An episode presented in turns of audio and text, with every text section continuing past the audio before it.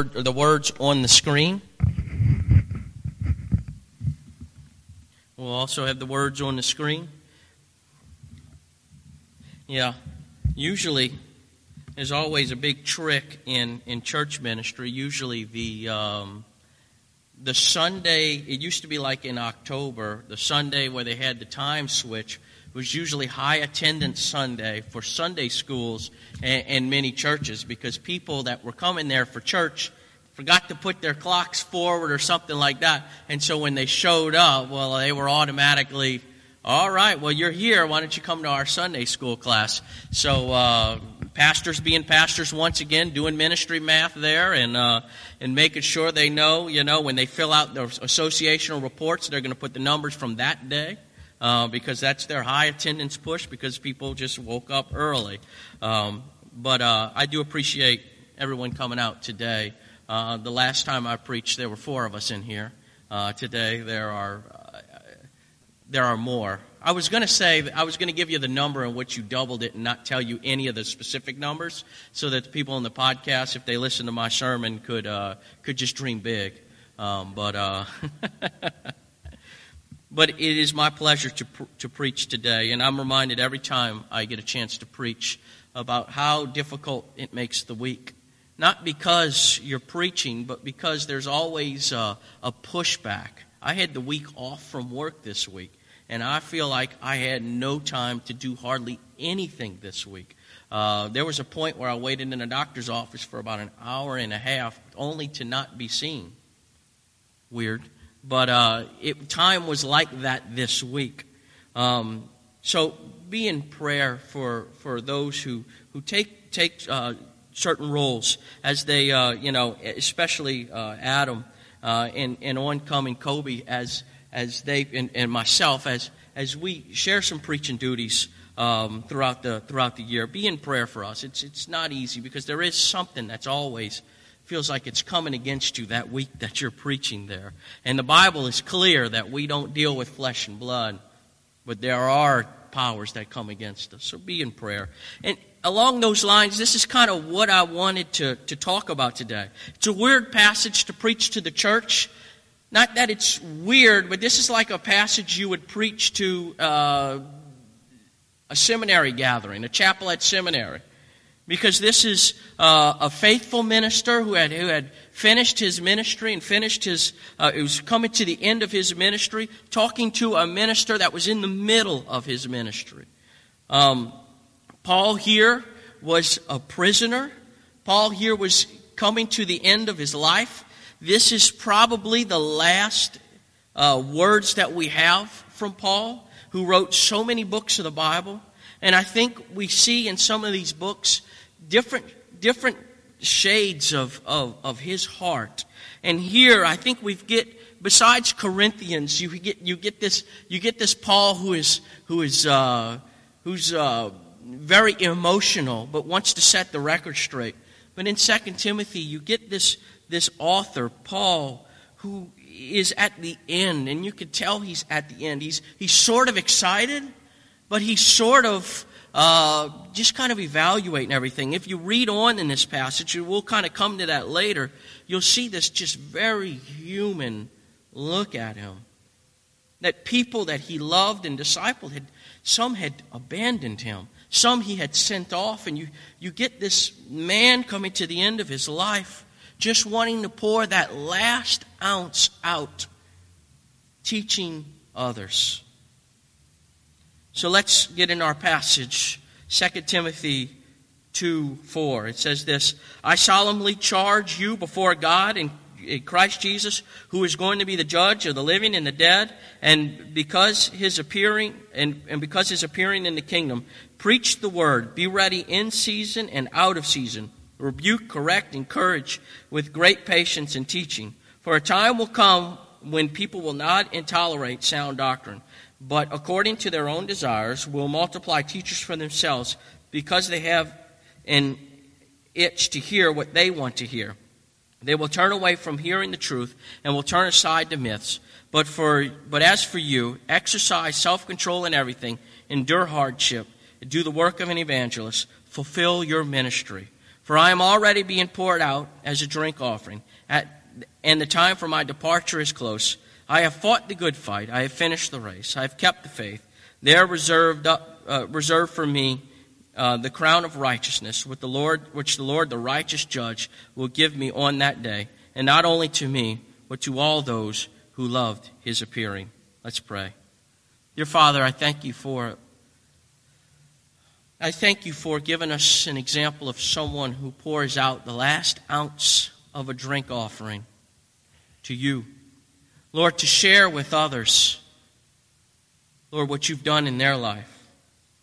Lord, to, uh, to give us an example, but Lord, to see what you do through lives that are given to you. Lord, and to give us exhortation to continue the ministry of your word. Lord, help us to do that. In Jesus' name, amen. I said when I started, this might be an, uh, an awkward passage to talk about with folks that don't primarily uh, that don't primarily preach or teach. But at the end, I'm going to kind of give us some application to do to help us as we reach folks as a church, as we as a body of believers continue to reach people as a church notable sayings. I, I was reminded, and, and, we talked about it at our uh, small group class, when Drew Brees broke the record. He was mic'd up for the night, and I think he knew he would have a spotlight on him as he goes and sees his family to, as, and talks to them while he passes the, uh, the, the Peyton Manning record. And I think what Drew Brees said there, he knew what he was going to say. I don't think it was any different than what he probably would have said had he not been mic'd up. But it was a beautiful thing that he could come to his family. And I think what he wants us to know about him was that he loves his family and he wants them to work hard. He said, I love you guys. You can accomplish anything if you work hard enough for it. Here, Drew Brees on a, on a, on a stage is allowing, some, allowing others to hear something that uh, I, I think he feels like is, is, is good advice. We get this so many different places in our lives. We get, uh, I know in my own life, I've gotten talks from my dad uh, during certain aspects of life. Some of them have been uh, harsh talks, and some of them have been good talks, and some of them have been awkward talks. But some of the most memorable talks we had come at some of the hardest moments uh, in a young man's life. We see Paul here is giving, he's written this letter to Timothy. And this is, these are the last words he's going to say to Timothy that we have recorded in the Bible. Someone that had been beside him as, as they planted churches, as they saw God move, as they did all kinds of awesome things, as God did so many awesome things. Paul appoint, helped Timothy and appointed him, or helped appoint him to, to pastor the church of Ephesus. And Paul knew how hard it was going to be because Paul had helped plant so many of these churches. And so here he's trying to let Timothy know some, some last words that were going to stick with Timothy. And God, through the providence of His Holy Spirit, has preserved this word for us so that we could come to this passage and see the pastoral heart that Paul had and, and, and that God had, had put in him. Paul wasn't always this man that was so compassionate.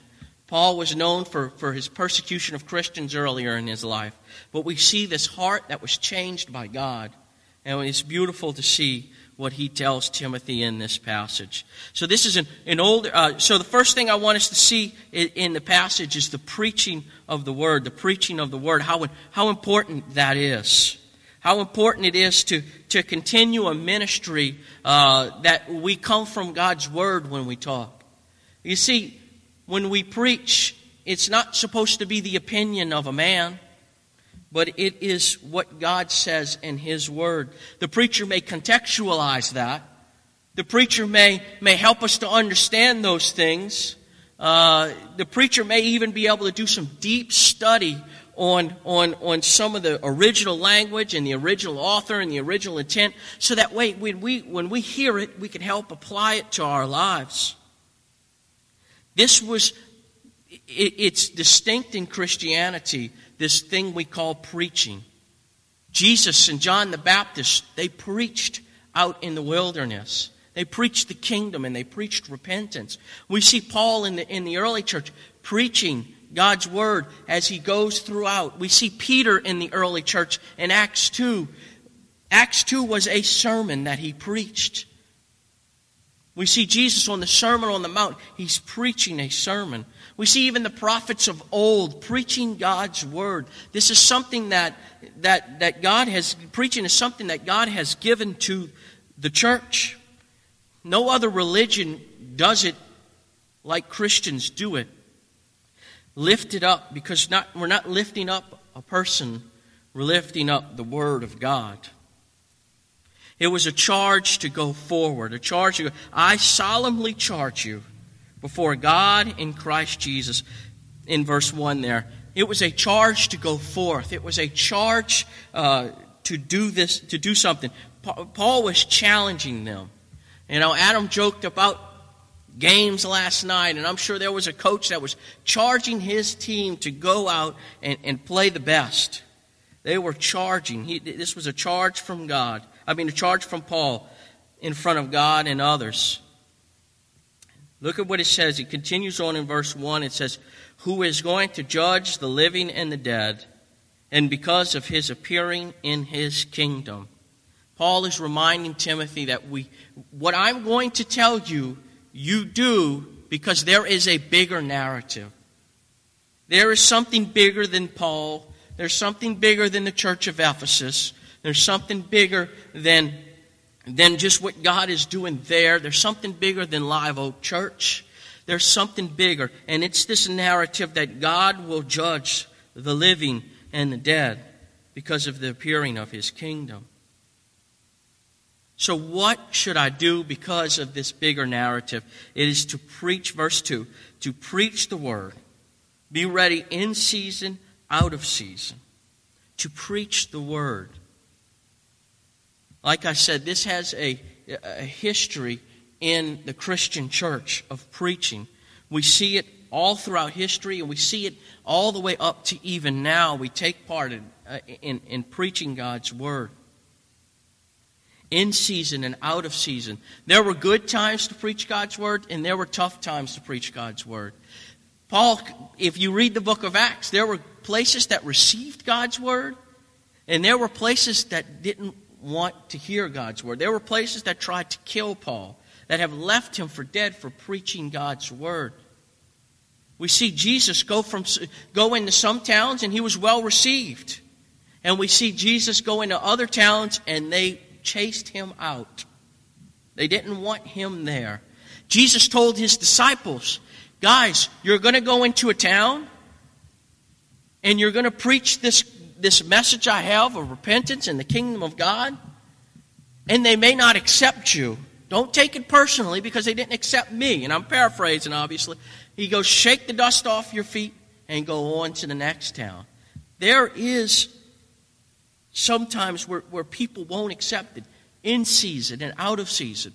We live in a beautiful country where, where we do have this freedom, where no one, no, no one from the government is going to bust in and, and break up our service. I thank God for that. It, it's a beautiful country where we can do this. It's not the case in many countries.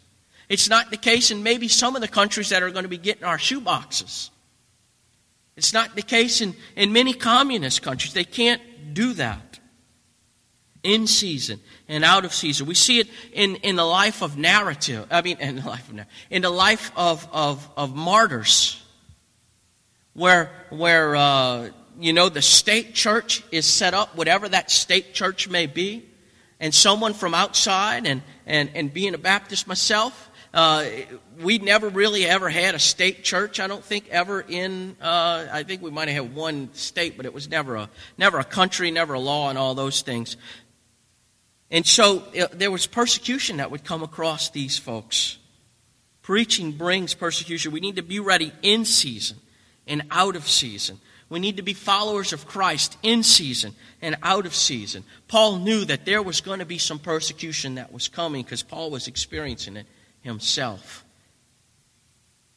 In season, out of season. Be ready, uh, be ready to rebuke, correct, encourage with great patience and teaching. So these kind of three, these kind of three roles of what comes from our, our, our preaching, what comes from our service, rebuke. That may be when you hear something you really that really doesn't work well, but it comes from God's word. Sometimes there's there's a scripture or there's there's what we're going through, and we may say, you know what, I don't do that very well. This is something that, that's going to challenge my, my Christianity or challenge my worldview, and I've got to bring it into what God has in His Word to rebuke, to come against certain teachings and certain teachers. There might be a time where when, when a particular thought is coming out and pervading the church, where, where someone needs to get up and say, We need to talk about blank. It comes from preaching God's word. Correct. That word correct is almost is, is kind of like a medical term. That term correct is like uh, is like to uh, to put a bone back in place. You ever had a broken arm, I know Emma had a broken arm a few years ago, and I don't think it was ever really big out of place, but she had to wear that cast. A lot of times when we get to God's Word, that's what it, it does. It puts that cast on us. It helps us to correct maybe something we might not see uh, totally. And then the last thing we see here is to encourage with great patience and teaching, to encourage others. I pray that as we meet as a church, especially as a music, as a music guy, as a, as a song director, I pray that you get courage from being in God's presence, that, that you're encouraged. That you come here and, and, and it may be hard to wake up in the morning, and you might have had a fight on the way here, um, but you come here and are, are encouraged, not just from the pulpit, not just from here, but the words we say to each other, to encourage each other. The idea here of preaching hopefully encourages you in your faith. I pray that it does. It goes on. So you got these three things, but what do they work towards? It says it there in verse 4, what they work towards.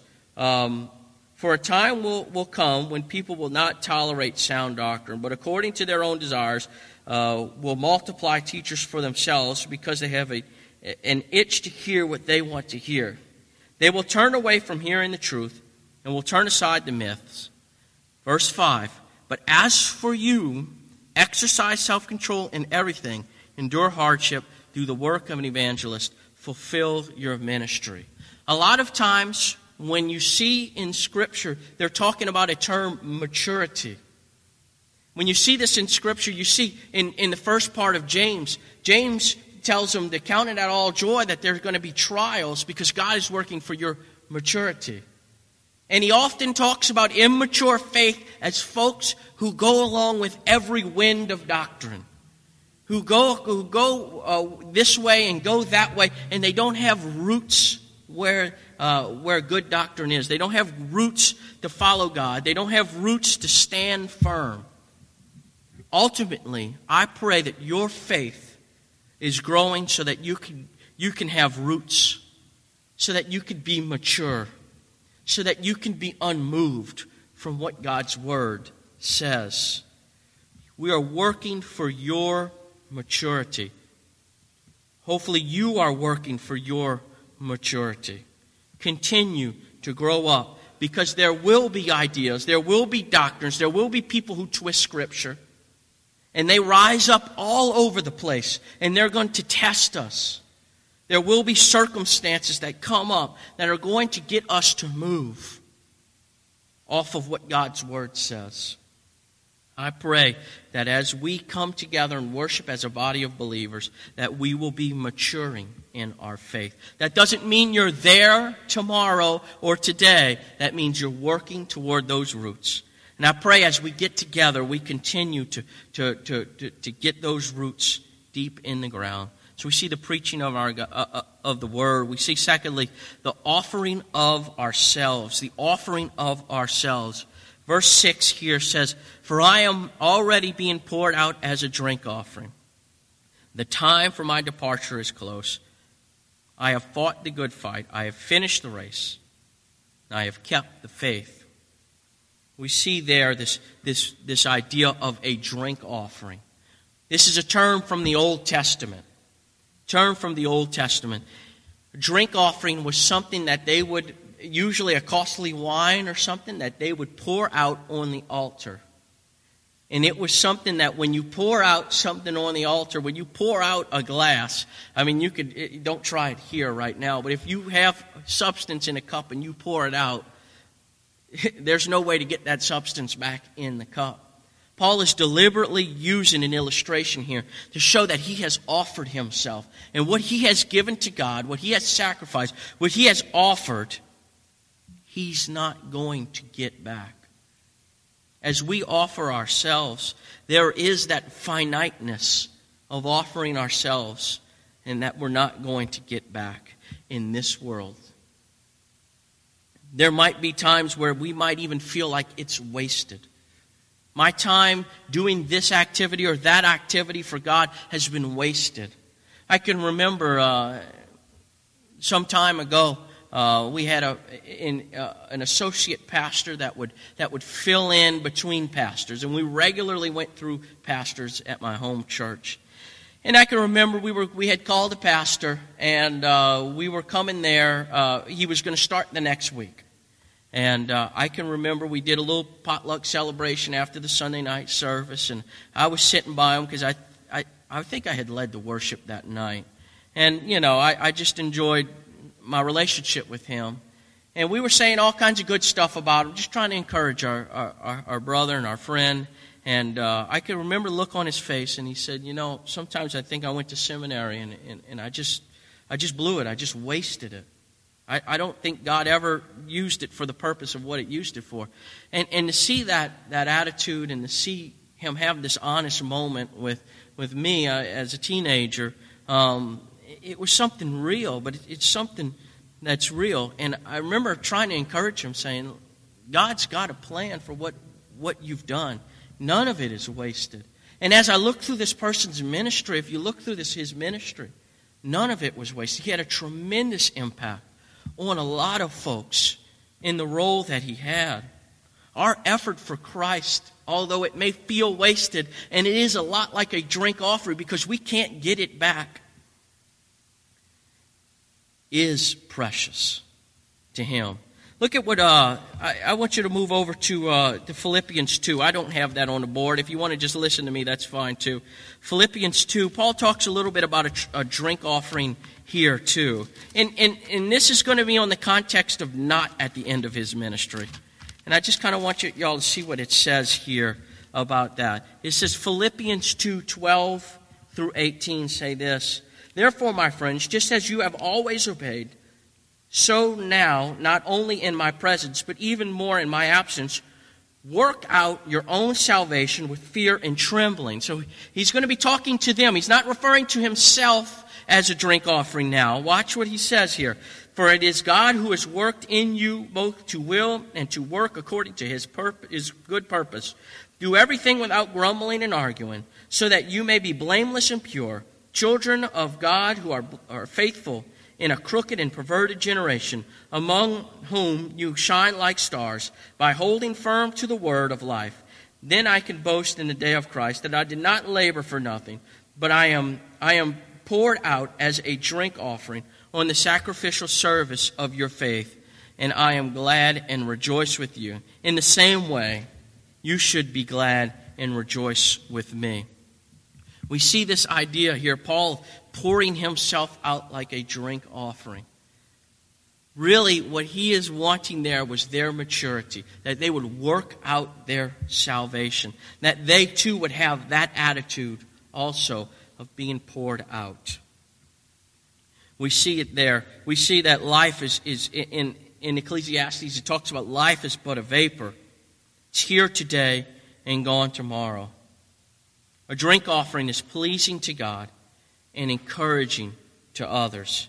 So we see this, and I want y'all to see the back end of verse 7, or for verse 7, it says, I have fought the good fight, I have finished the race, I have kept the faith. We see Paul using these verbs and these tenses now of, uh, it seems like he is getting to the end. And God has kept him. He has kept his faith. That, that verb there used is, is to defend. He has nurtured, he has worked out his salvation because it is God working through him. He has kept the faith, he has offered himself. So we see preaching the word, we see offering ourselves. Lastly, remember your reward. Remember your reward. Verse 8. There reserved for me a crown of righteousness, which the Lord, the righteous judge, will give me on that day and not only to me, but to those who have loved his appearing. Paul remembered that the, um, the reward he was working for was not here totally, but it was in the future. It was to be awarded to him a crown of righteousness from the righteous judge he was looking forward to his eternal reward. When I say that he was looking forward to his eternal reward, we see, I want y'all to look in the present right now at Paul's life. Look, at, look as he goes in verse 9. And we see, like I said, this, this very human element to Paul. He says, Make every effort to come to me soon, because Demas has deserted me. And since he loved this present world, and had gone to Thess- and has gone to Thessalonica. Um, you see this, so even someone deserted him right then and there. Crescens has gone to Galatia, Titus to Dalmatia. I think those two were in good terms with him, but still, he lost those with him on his side. He said, Only Luke is with me. Bring Mark with you, for he is useful to me in ministry. I have Tychicus, I have sent Tychicus to Ephesus, probably carrying this letter. When you come, bring the cloak I left in Troas with uh, Carpus, and the scrolls, especially the parchments. Alexander the coppersmith did great harm to me. The Lord will repay him according to his work. Watch out for him. Uh, watch out for him yourself, because he strongly opposed our words. At my first defense, no one stood by me but everyone deserted me. May it not be counted against them. But the Lord stood with me and strengthened me, so that I might fully preach the word with the Gentiles, so that all the Gentiles may hear it. So I was rescued from the lion's mouth. The Lord will rescue me from every evil work and will bring me safely to his heavenly kingdom. To him be the glory forever and ever. Amen. You see this, this conflict going on in Paul's life that people had deserted him. The coppersmith, Alexander the coppersmith, did great harm to him. You see this, this person that people were deserting, all except for Luke. And he had sent some of those folks off. We see Titus. We know the letter that Paul sent to Titus as he went to, uh, uh, to Titus, to, uh, to Cyprus. We see, we see these things, but we see this, this impact here of it's not just about here and now, but it's about eternity. I love in the Old Testament when it comes to the prophets, and it came to the prophet Isaiah, and God said, I'm going to give you a message. No one's going to listen. They're, they're not going to listen to you. As you see Christ as he preaches the word, people didn't have ears to hear.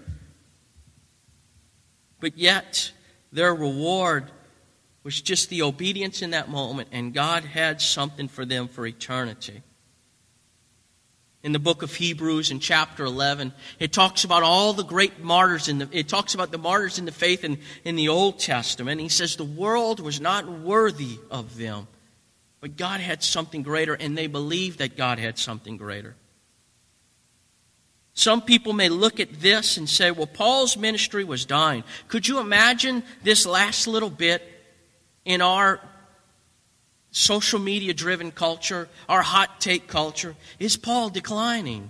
Is Paul lost control? Has he lost his mind? Everybody's deserting him. He's losing everything he ever put up for. No, Paul knew that his return was, his reward was in heaven.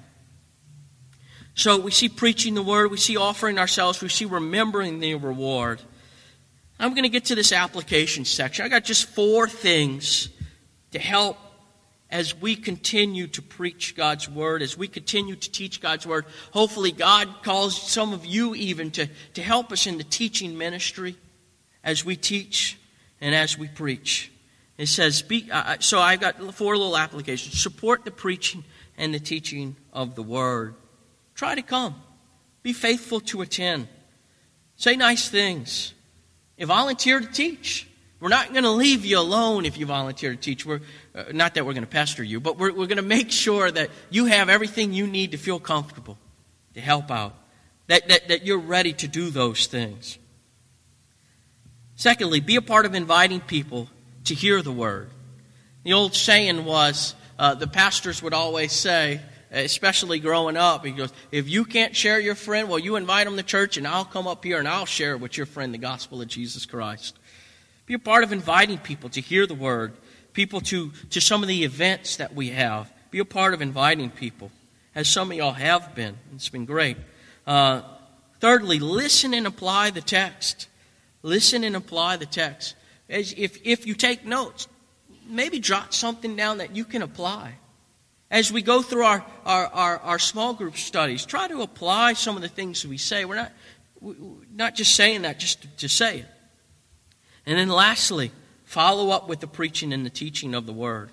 There's nothing, if you feel like uh, asking us a, a question about the sermon or the teaching is, is going to somehow uh, negate uh, the, the job that we felt like we did preaching, uh, you couldn't be further from the truth. Uh, a pastor loves to hear feedback on their sermon, even if it's negative feedback, as long as it's not like plastered on social media or as everybody else is telling me, you know. But follow up. There are going to be things that we leave out of the text that, that, that I left out from as I studied here. Follow up. Go through, go through the sermon. Go through, uh, study this passage this week. Take some time to read it a few times.